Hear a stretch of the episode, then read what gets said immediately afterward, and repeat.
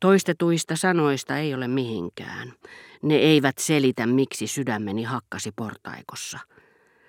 Tämän tapaisissa elämässä esiintyvissä kohtauksissa on aivan uskomatonta voimaa.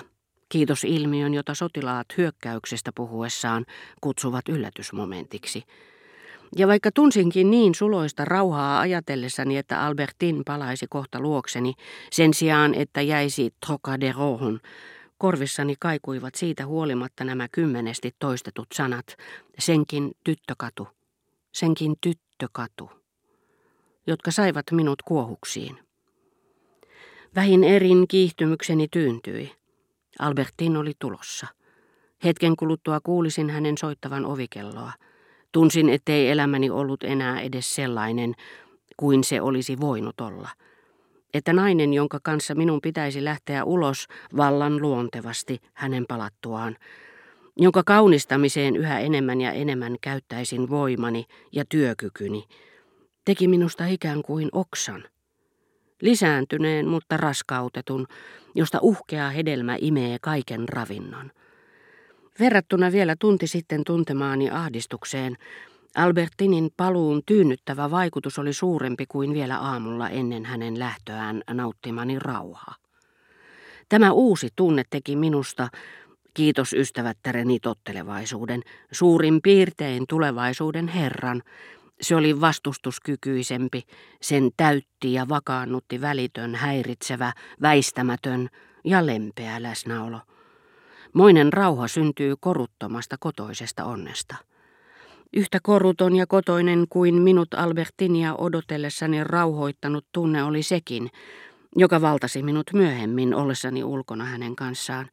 Hän riisui välillä käsineensä, joko koskettaakseen kättäni tai tehdäkseen vaikutuksen vilauttelemalla pikkusormessaan rouva Bontampin lahjoittaman sormuksen rinnalla toista, missä levisi loistavan sileän rubiinin laaja ja kuultava pinta.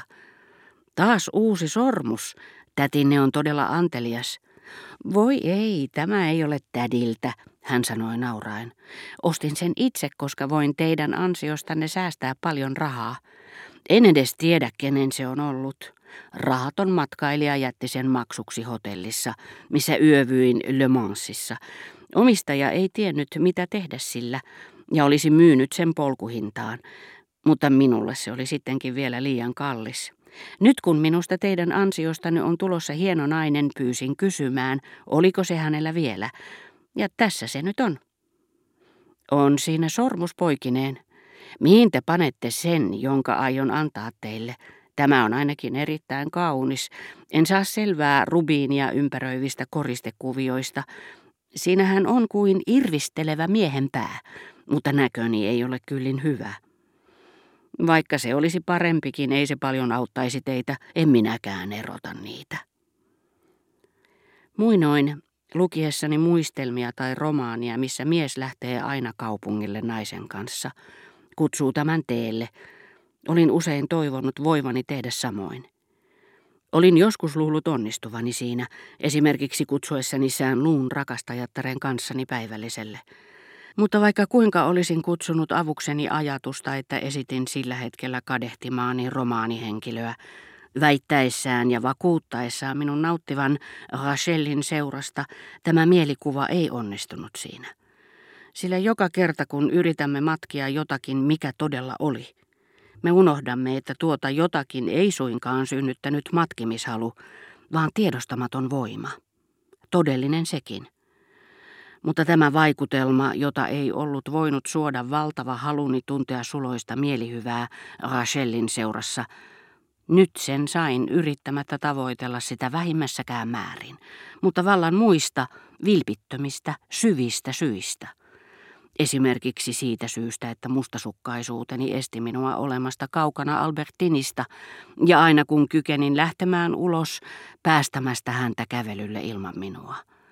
Sain sen vasta nyt, koska tunne, kokemus ei synny mistään ulkoisesta, jota pyrkii tarkkailemaan, vaan vaistomaisista aistimuksista.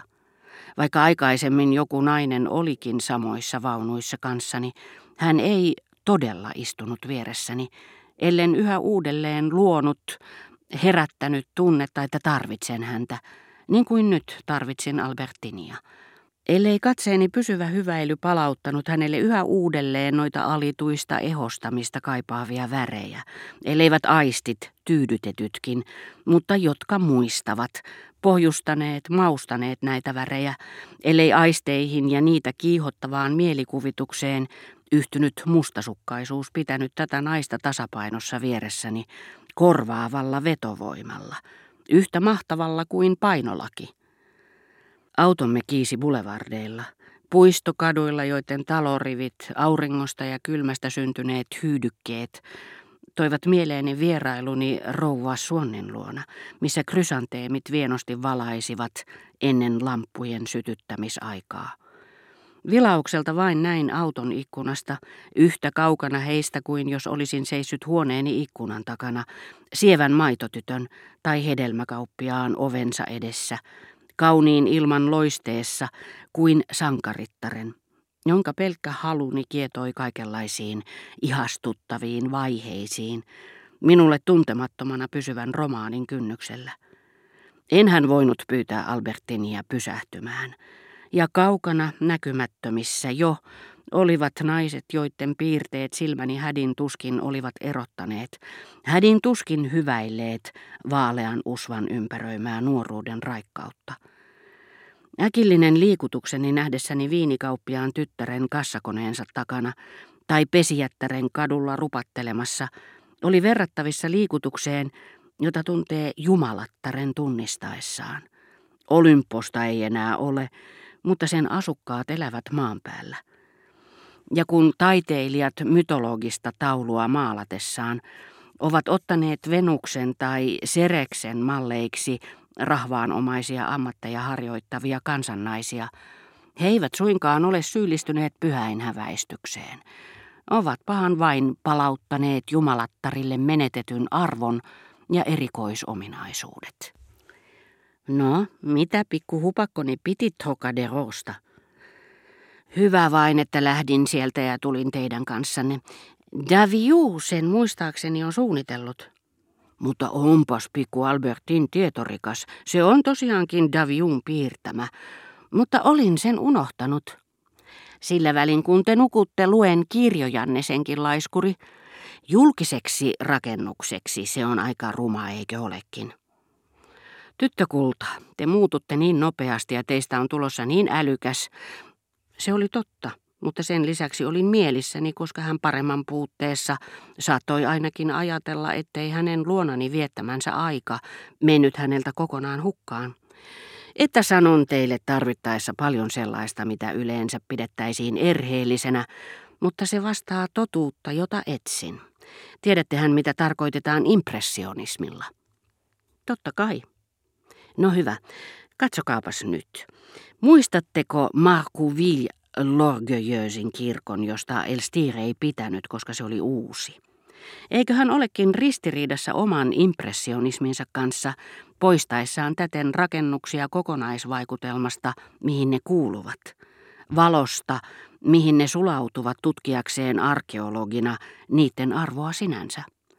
Kun hän maalaa, sairaala, koulu, mainos seinällä, ovat samanarvoisia kuin määrättömän arvokas katedraali niiden vieressä, samassa jakamattomassa kuvassa.